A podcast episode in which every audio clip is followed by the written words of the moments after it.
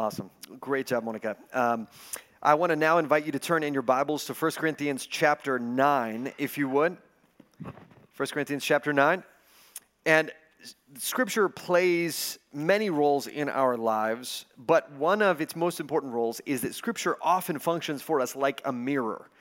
Uh, the world's view is that we discover who we are uh, most truly and most freely, either out there in the world or in here, looking deep within ourselves. But one of the functions that Scripture plays is that it helps serve as a mirror so that we see who we actually are and we actually begin to understand ourselves. Now, some of the things that Scripture reveals about us may not always be comfortable.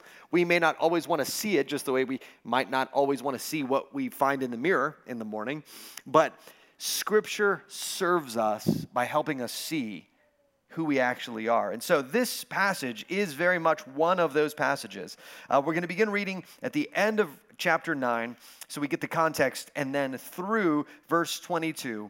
Let's remember as we read, this is God's word. First Corinthians nine, verse twenty-seven. But I discipline my body and keep it under control, lest after preaching to others, I myself should be disqualified. For I do not want you to be unaware, brothers, that our fathers were all under the cloud, and all passed through the sea, and all were baptized into Moses in the cloud and in the sea, and all ate the same spiritual food, and all drank the same spiritual drink, for they drank from the spiritual rock that followed them, and the rock was Christ. Nevertheless, with most of them, God was not pleased, for they were overthrown in the wilderness. Now, these things took place as examples for us, that we might not desire evil as they did. Do not be idolaters, as some of them were, as it is written, the people sat down to eat and drink and rose up to play. We must not indulge in sexual immorality, as some of them did, and twenty-three thousand fell in a single day. We must not put Christ to the test, as some of them did, and were destroyed by serpents, nor grumble, as some of them did, and were destroyed by the destroyer. Now, these things happened to them as an example, but they were written down for our instruction, on whom the end of the ages has come. Therefore, let anyone who thinks he stands take heed, lest he fall. No temptation has overtaken you that is not common to man. God is faithful, and he will not let you be tempted beyond your ability, but with temptation, he will also provide the way of escape, that you may be able to endure it. Therefore, my beloved, flee from idolatry. I speak as to sensible people. Judge for yourselves what I say. The cup of blessing that we bless, is it not a participation in the blood of Christ? The bread that we break, is it not a participation in the body of Christ? Because there is one bread. We who are many are one body, for we all partake of the one bread. Consider the people of Israel. Are not those who eat the sacrifices participants in the altar? What do I imply then? That food offered to idols is anything, or that an idol is anything? No. I imply that what pagans sacrifice, they offer to demons and not to God. I do not want you to be participants with demons. You cannot drink the cup of the Lord and the cup of demons. You cannot partake of the table of the Lord and the table of demons. Shall we provoke the Lord to jealousy? Are we stronger than he?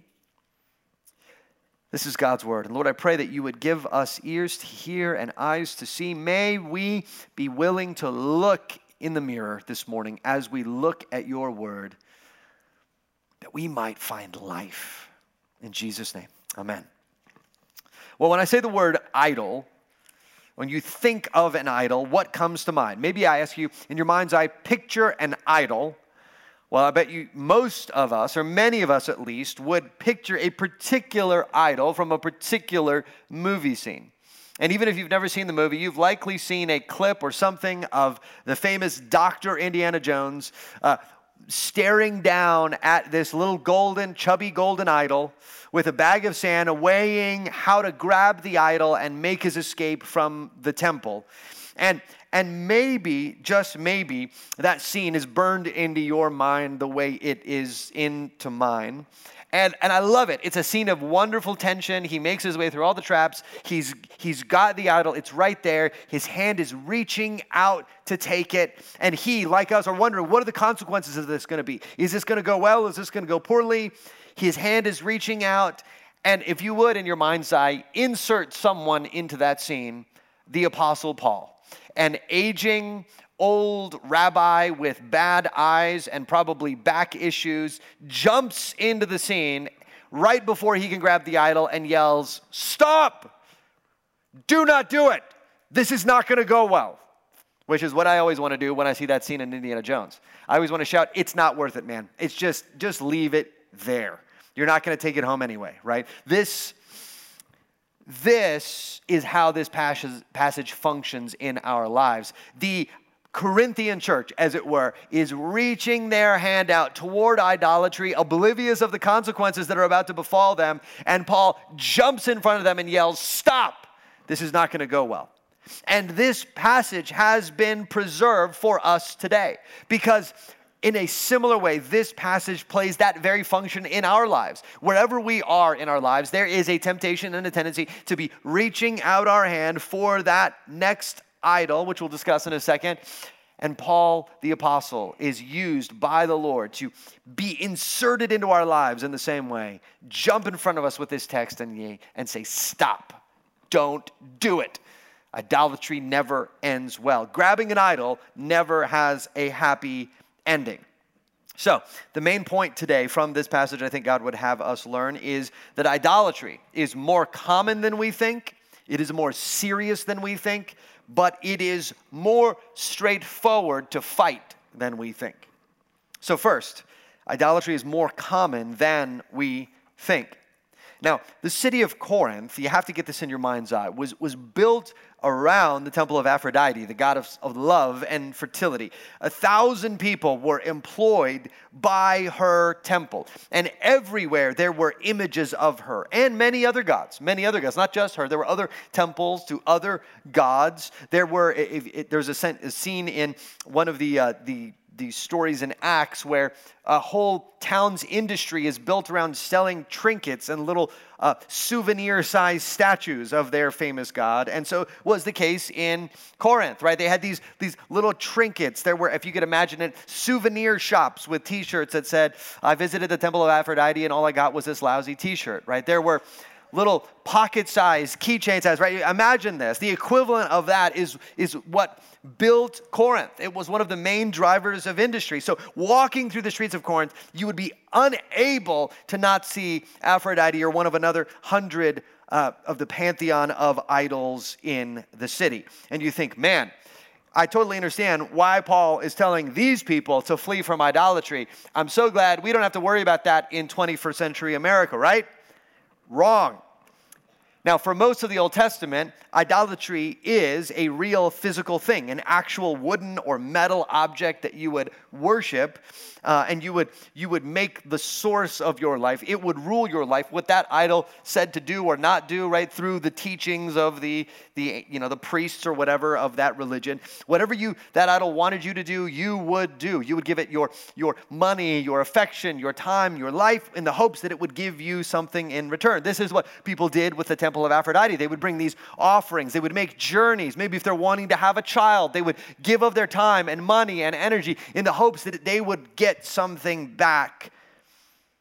But the Bible is also clear that idolatry is not just a problem with physical idols. No, the problem goes far deeper into our souls. For example, in Colossians three, the Bible says, "Put to death what is, therefore, what is earthly in you, sexual immorality, impurity, passion, evil desire, and covetousness, which is idolatry. On account of these, the wrath of God is coming." So, notice what Paul is doing there. He's saying covetousness, which is in and of itself, it, it, there's no, there's no, you may not have an idol set up in your house, but you may well worship at the idol of covetousness, always wanting this, always wanting that, always hoping for the next thing, the next gadget, the next house, the next whatever, your, the next golf driver, right? Whatever it is for you, that thing is driving you. I got to make more money. I got to do more things. I got to sacrifice more stuff. I need whatever that is. Paul is looking at that and saying, that right there, that's idolatry too.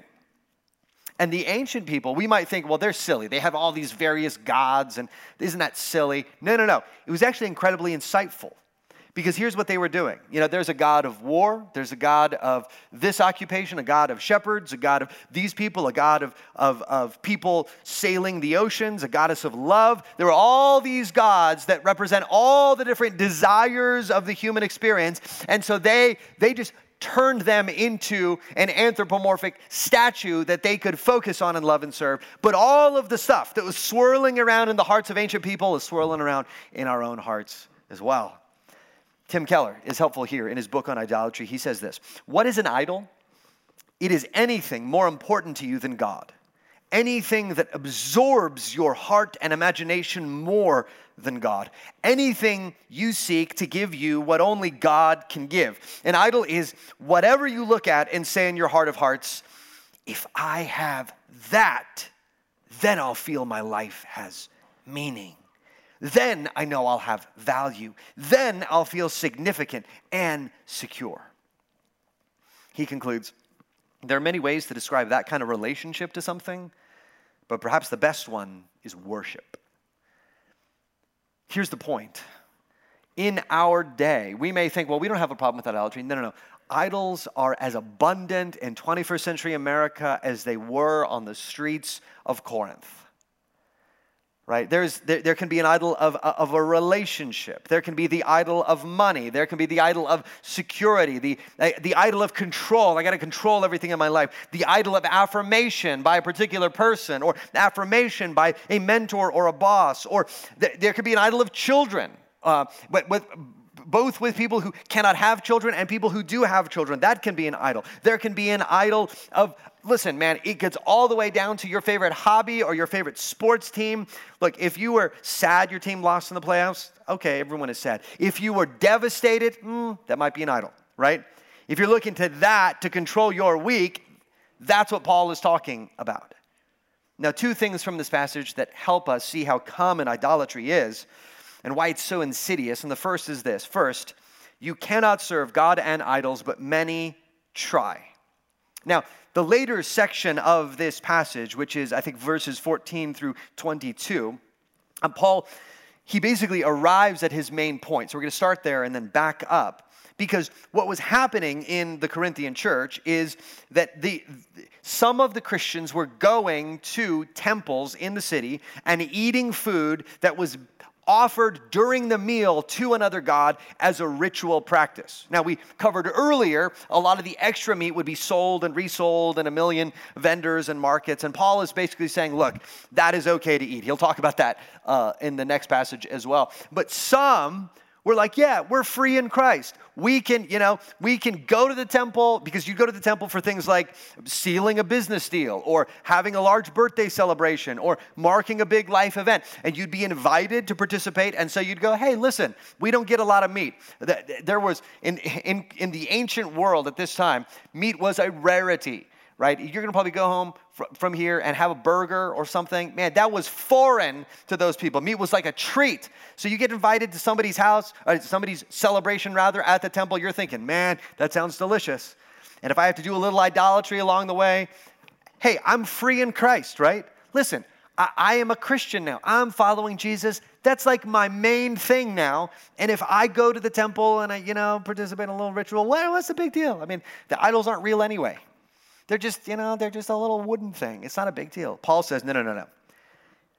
You, friend, you don't think you have a problem with idolatry, but you absolutely have a problem with idolatry. You can, you often, this is so insidious, you often think in following the Lord that you can follow the Lord and also something else at the same time, but they're mutually exclusive. Paul states it this way: you can't take the Lord's Supper, which is the meal of Christ, and then go to the meal of a demon. They are incompatible.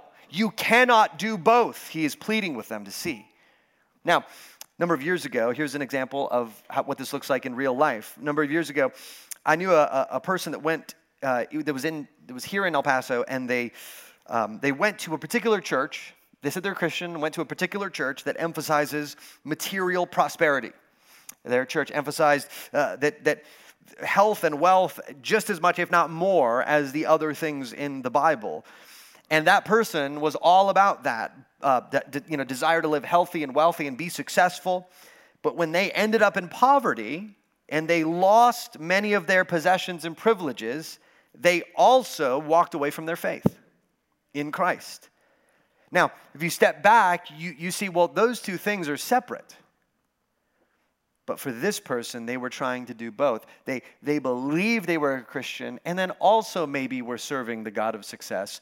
But here's the reality. Any syncretism, any mixing of Christianity with something else destroys the Christianity altogether, and you only end up serving the something else.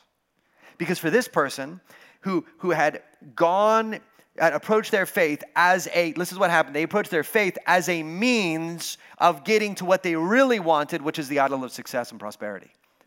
They wanted the health, they wanted the wealth, they wanted the success, they wanted the, the accolades, and church was their means of getting there. Do you see that? You cannot serve the Lord and the God of success. It just doesn't work. Paul is pleading with the church to see that. Second thing that helps us see how prevalent idols are is that you can still turn to idolatry even if you've had experiences with God, and many people do.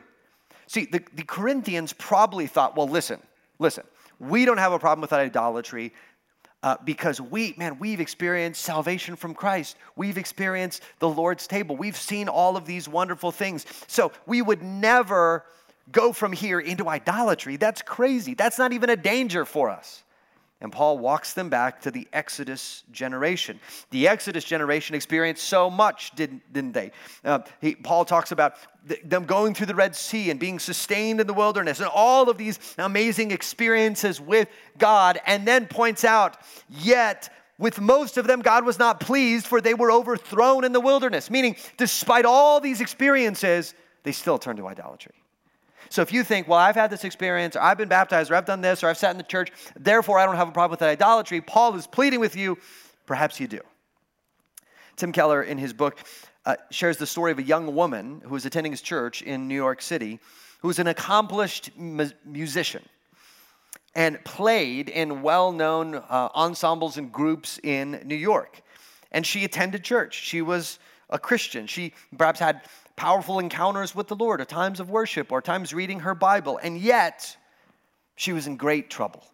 She was completely wrapped up in depression and anxiety and could barely function. Even after going to the doctor and getting medication for that, even after seeing a therapist for a, a long time. And so in an attempt to save her, she gave her, uh, this woman gave Keller, her pastor, permission to talk to her therapist so that they could try to collaborate on some kind of plan to try to help her. And the counselor told Tim Keller that she, he, he began to see very clearly that this woman was completely consumed by her parents' approval. And she was a very, very good musician, but perhaps she wasn't great.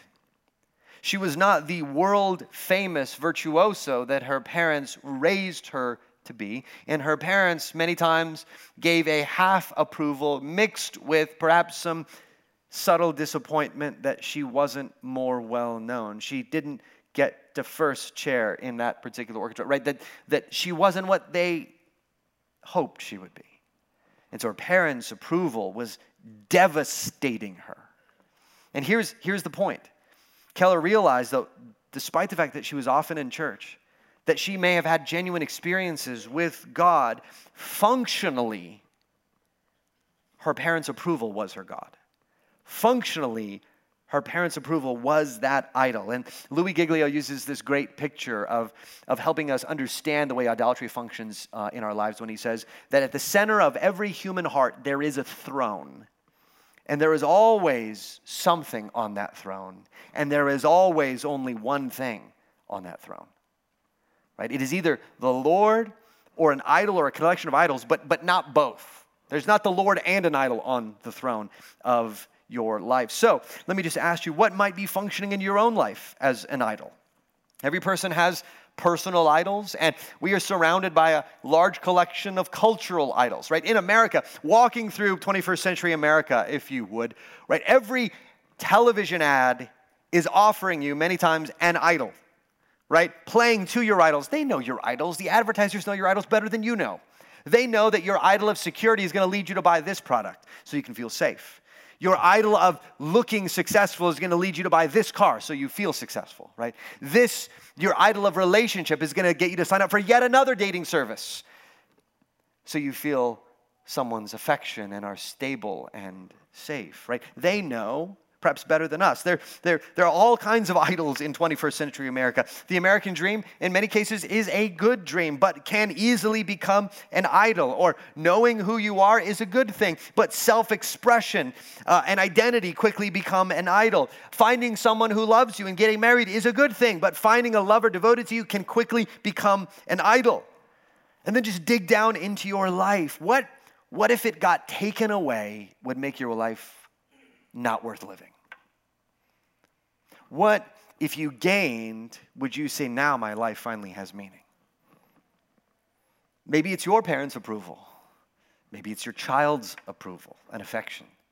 Maybe it's your comfort, your security. Maybe it's sex. Maybe it's the approval of a mentor or a boss. Maybe it's just being in control. Whatever it is, this text is an opportunity to look at what is sitting on the throne of our lives and our hearts right now. Idolatry is far more common than you think. But second, idolatry is also more serious than we think.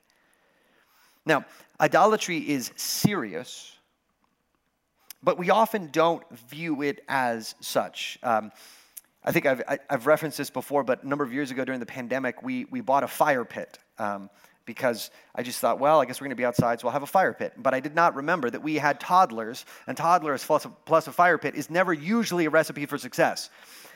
And the problem with toddler, the toddlers have is this, that you tell a toddler not to touch a lot of things, right? If you have a toddler, the phrase, don't touch that, comes out of your mouth many times. Look, Mom, there's gum on the bottom of this shopping cart. Don't touch that. It's not free gum, right, or whatever.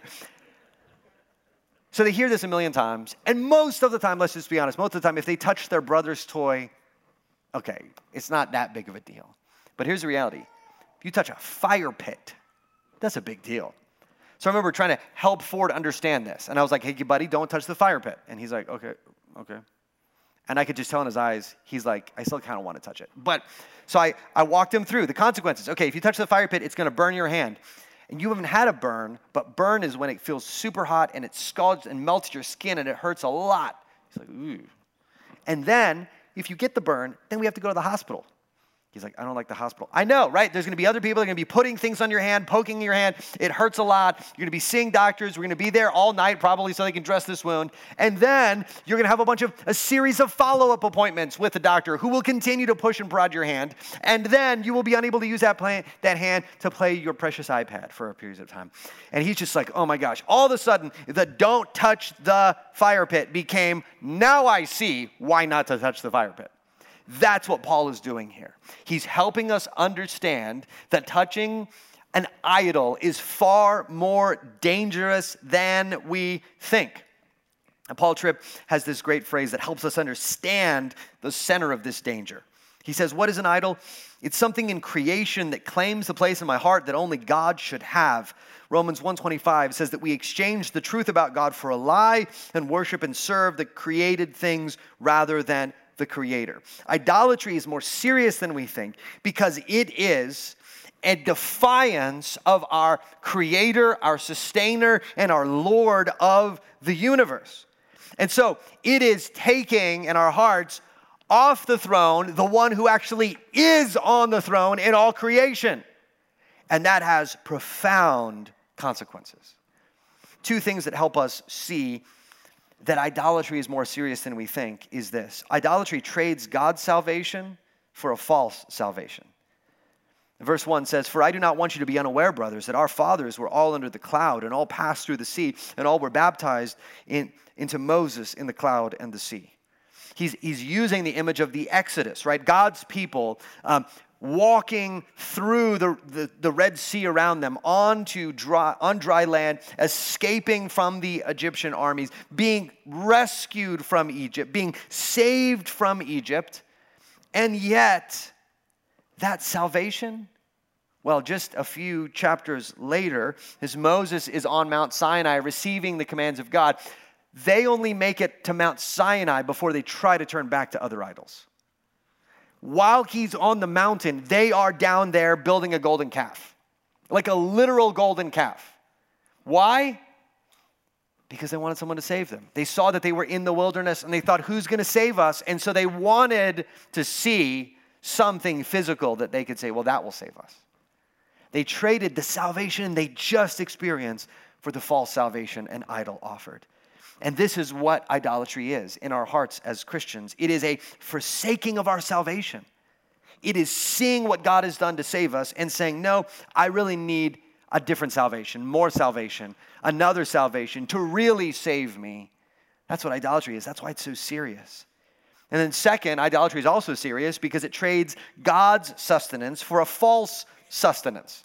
Now it references verse three, all ate the same spiritual food and all drank the same spiritual drink, for they drank from the spiritual rock that followed them, and the rock was Christ. Now this is the image of God sustaining his people.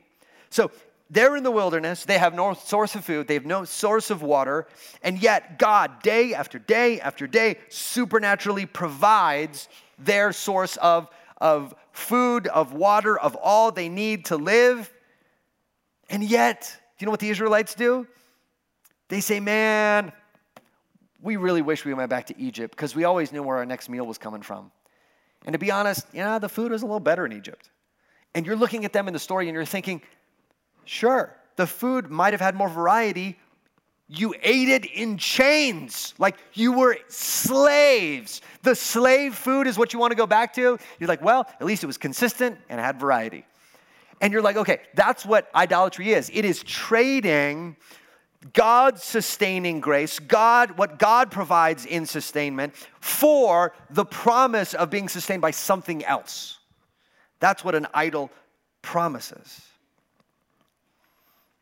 And let me press this just a little more because Paul presses it. He, he makes the amazing theological statement that, and the rock was Christ. So what he's saying is that spiritually, this changes the way you read Exodus also. Spiritually, Christ was the one sustaining God's people through the whole wilderness. Christ accompanied them throughout the wilderness. They couldn't see it, but Christ was there with them.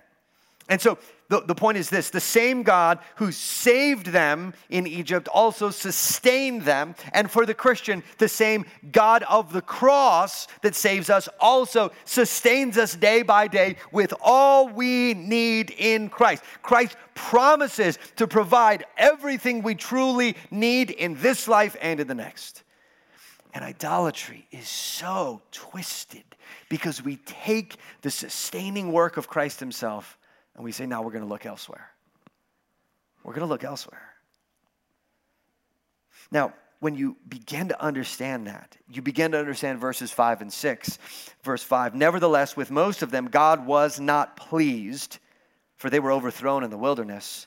And these things took place as examples for us that we might not desire evil as they did. And then Paul goes on to, to list a number of times that God's people rebelled and turned to idolatry, even either physically or in their hearts, and experienced God's judgment. Paul wants us to see the only response from God, the right response from God when he sees idolatry is wrath and justice. Now, that's hard to hear, but that is the reality, that wrath is justified. God, God must punish evil. And, and here's the thing. God's wrath, as we see in Romans, always has a passive and an active component. The active component is there's rebellion, there's injustice, there's evil, there's an active wrath that is poured out against it. But there's also a passive wrath of God giving us over, giving people over to the thing they want and allowing them to experience the consequences of getting what they want. Because here's the reality. What does idolatry want? In its heart of hearts, idolatry is saying to the Lord, not you. I want nothing to do with you. I want nothing you provide. And turning away. And what is God's wrath but him saying, okay. It's him saying, then you are cut off. Then you will experience that. Then my sustaining, uh, I, the one who sustained your very life for now and eternity, am, am allowing you to give yourself over to what you want. Right? That, that, that is sobering. And God's wrath is also just. Now here's, we got to remember, I, God's wrath against idolatry is not him being mean. It is him being just. Because I want you to, I want you to think about this. I think this is true. Every evil in the world traces back to idolatry in someone's heart. Every evil in the world. Why does a dictator kill many, kill his opponents, kill with abandon? Because he is serving the idol of power. That's what's driving him. Or why does an adulterer commit adultery? Because he or she is serving the idol of, of lust or of validation or acceptance. Why does someone see somebody in need and not help them? Why do they hold back? Because they're serving the idol of comfort or safety. All of that is a grievous evil. All of it is injustice. And Paul says, listen, the, the physical idol is nothing, but acting that way is demonic. In that way, whenever you defy the Lord and put something else on the throne of your life, look, the demons don't care what it is. They're just happy that you've kicked God off the throne of your life and are serving and worshiping something else. And they rejoice because that's, man, that, that, that is what they do. They have rejected the Lord and seek to oppose him at every turn. You're acting in a demonic way when you participate in idolatry. That's what Paul is saying. That's how sobering and serious it is. Don't do that, he says. Don't stretch out your hand and burn yourself. But here's the good news. This warning about idolatry comes in the context of Paul's letter to the Corinthians. And what's the theme of the letter from first to last? Well, uh, chapter two, he says, for I've decided to know nothing among you but Christ and him crucified. And chapter fifteen, he says, for I'm delivering to you, I delivered to you what is of first importance, that Christ lived, that he died, that he was buried, right? It's the message of the cross, the message of God's salvation from first to last, and the message of God's salvation and the cross are good news for idolaters. Look, the reality is that the only hope an idolater has is running to the cross of Jesus Christ. And what good news then that on the cross, Jesus, the only perfect man who ever lived, the only man not corrupted by idolatry, the only man who should receive acceptance and joy and, and rejoicing over by God the Father, that only man, the only perfect man, instead of receiving all those things, went to the cross for us, for idolaters, to bear the wrath of God and the justice of God that we deserve. And he does it to save. He does it to bring about a new exodus in which idolaters who are wrapped in chains to other gods could be, those chains could be broken and they could be freed. So that, that Christians and those who follow Christ would walk through the sea of God's wrath on the dry ground of redemption. The, cro- the cross, look, the cross shows us both the seriousness of idolatry as we see the wrath of God poured out, but the mercy of God for every idolater who will turn to him. So we see that it's far more serious than we think, and the cross then is far more serious and far more beautiful than we think. And look, if you're here today and you're not a Christian, let me just encourage you.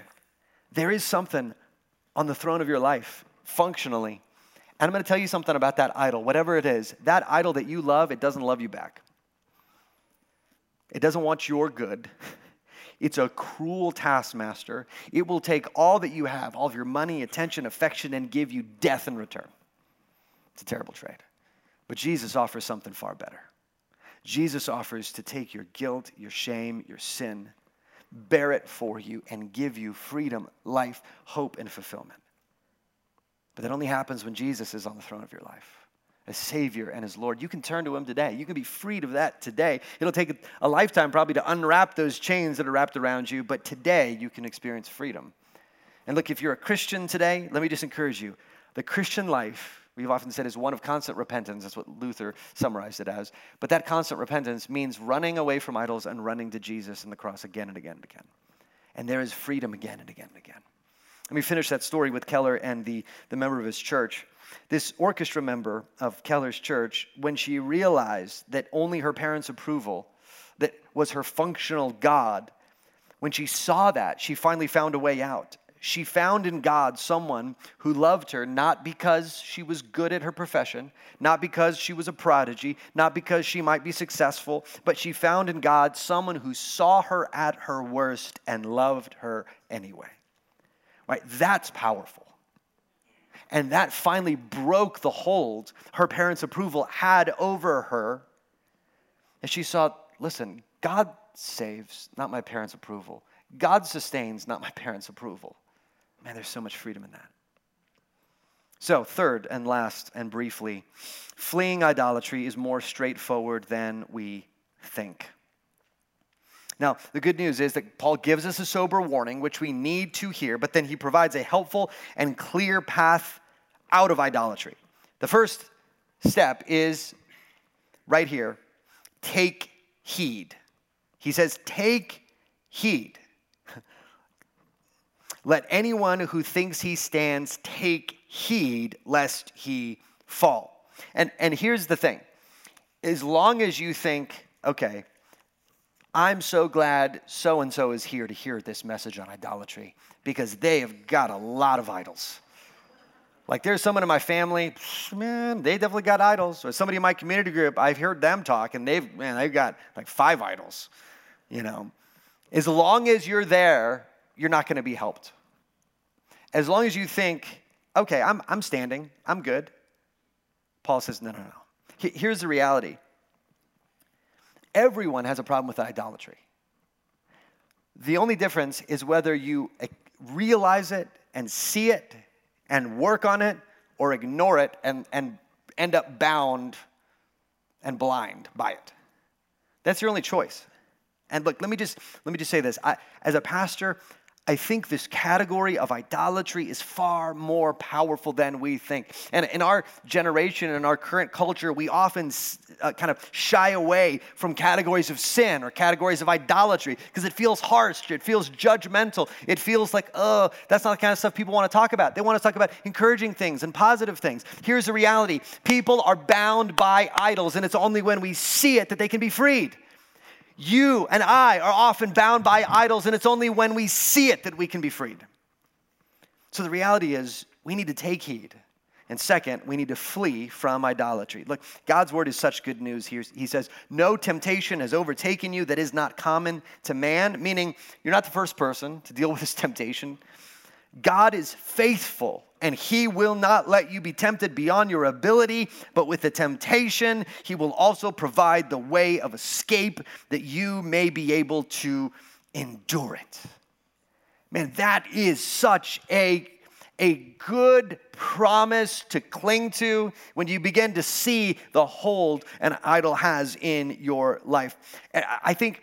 I think Paul is so wise and so pastoral here. He he knows that we just need a clear command. Flee from idolatry. In case anyone is confused about my main point, flee from idolatry. We need to be active in our fleeing. Look, the reality is this. If you're not fleeing idols in your life, it doesn't mean they're not there. It just means you don't see them right next to you. Right? That's the reality. It's just they're there. And so just be like, okay, I don't I don't want to see any idols, right? They're, they're right there. They got your their arm around you. Like, hey, buddy, remember me? Um, and here's the good news. We flee from idolatry, but God promises something. He promises that he's faithful. He promises that he will not allow temptations that, that we cannot resist. And he promises that he will always provide a way of escape. If you, look, imagine you are trapped in a room. And in this room, you just think, okay, the walls begin to close in. And and and you know in your heart of hearts, there's no way out. There's no escape. I'm just going to die here. What are you going to do? You're just going to lay down on the ground and cry, probably. You're going to pound on the walls, ah, right? But if you, if somebody slipped you a note and you know in your heart of hearts, there is a secret door in this room, you're probably going to respond differently, right? You're going to be knocking on everything. You're going to be trying everything. You're going to be thinking, I know there is a door in this room, and I'm going to get out. Right? That is what Paul's doing for us here. He's reminding us God is faithful. He won't allow you to be tempted beyond your ability, and he will always provide a way out. Now, the way out may be difficult, may be dangerous, it may be hard, it may be, man, I'm right in the middle of this temptation. I'm, I, I, I am, listen, I... My coworker has invited me out for drinks, and I know I should not have built up this flirtation, but there seems to be no escape. Yes, there is. You can walk away. You can call a friend. You can say somebody to somebody in your community group, listen, man, I shouldn't have let this get this far. I need your help. I need you to come pray for me. There is always a way out. It is a lie from the demons that want to keep you trapped that there is no way out. So look for it, friend. God is faithful. It is there.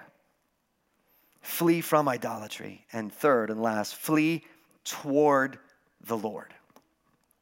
Look, when it comes to fighting idols and fleeing idols, it is no good to replace one idol with another idol, right? You, and let me just say this, this is all the world ultimately can offer, meaning you, you flee from uh, stress buying to stress eating. It's like, man, when I got stressed out, I used to buy so much stuff, but now my budget is in control, and you're just munching potato chips. You know, like, I don't know if that's good. That's not a good trade. Or you can say, man, I used to be so, you know, so wrapped up in what, what my spouse thought of me. I used to live and die by their approval, and I don't do that anymore. And then your boss calls, yes, sir, right away, sir, absolutely. Do you like me? Am I okay? Am I getting a promotion? Do you give me an A? Right? And you're like, you just traded your spouse's approval for your boss's approval. That's all the world has to offer. But Christ has something far better. We flee from idols to the Lord. Look, th- this is where the Exodus story is such a wonderful offer, because the Exodus story offers us a way to flee from idolatry to the God who saves, to our true salvation in Christ. And we begin to see, here's the reality, every Every desire in our hearts that points us to an idol is truly and ultimately fulfilled in Christ. The acceptance we crave from our parents is found in the salvation of God and God the Father, who calls us a son or daughter, who sees the worst about us and loves us anyway. Right? That, that is what we flee to.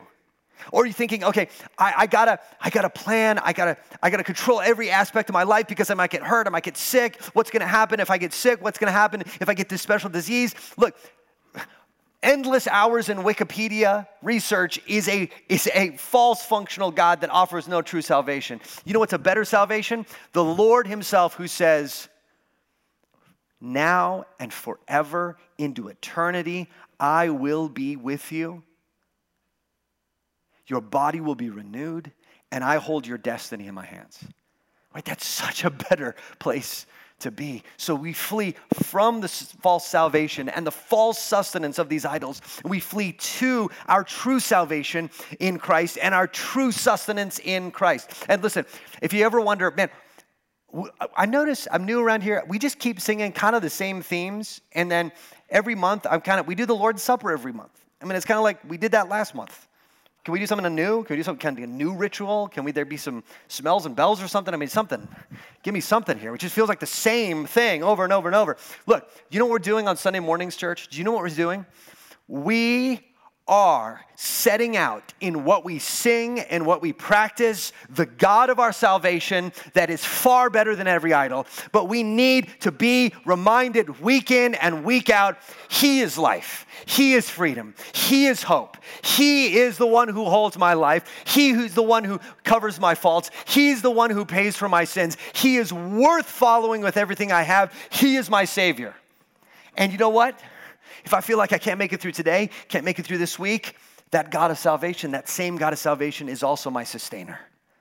When I think, man, I can't, I'm not, I got no grace left. I got no faith left. I got no strength left. You walk into church, what we're doing is reminding one another, he's a Savior. He's a sustainer. He will bring you all the way home.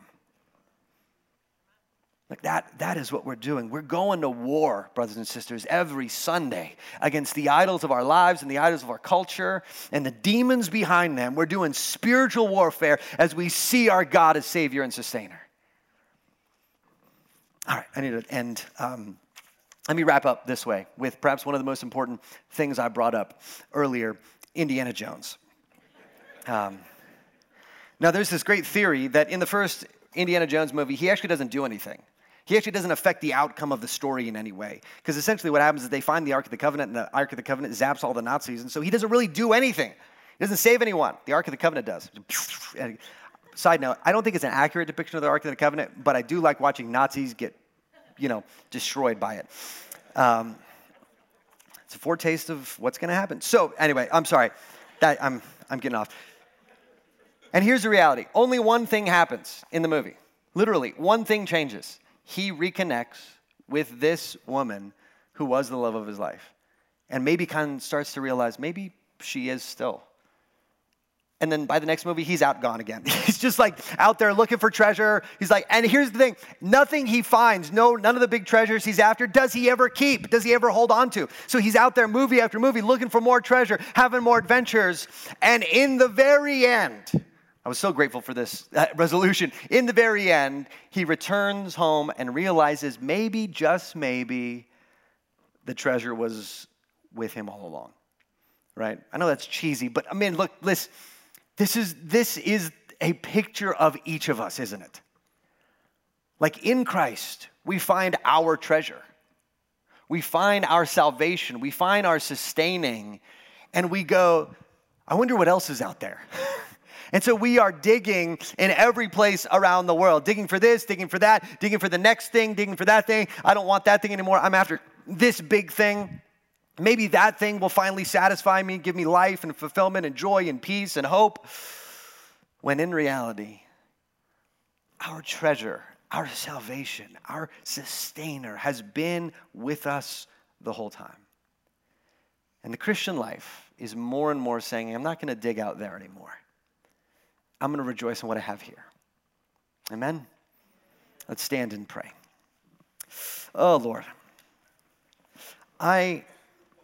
pray, first of all, that you'd give us clarity on any areas in our life that, that we may not have realized that something else is on the throne of our life and it's not you. I pray that you'd help us to see it, Lord. Lord, I, I thank you for putting this passage in our Bible. So some of these truths are uncomfortable. Some of them we don't like to hear. But Lord, they are there that we might be freed from a life of slavery, freed from pursuing things that have no life in them. And so, Lord, I, I I thank you for it. But second, Lord, I pray that right now we would not be left with, okay, I've got idols, I need to deal with them, but rather not just what we flee from, but, Lord, what we flee toward. Lord, help us to flee toward something far better. Lord, the world promises life, and it is a mirage. Our life is in you.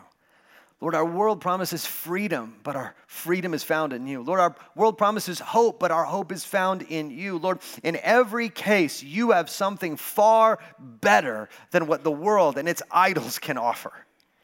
So, Lord, I pray that as we sing, you'd loosen our grip, if needed, on, on the thing that we're holding, on the idol that we're holding. And instead, may we turn and run to Christ and offer all we are to the only God who loves us back. In Jesus' name, amen.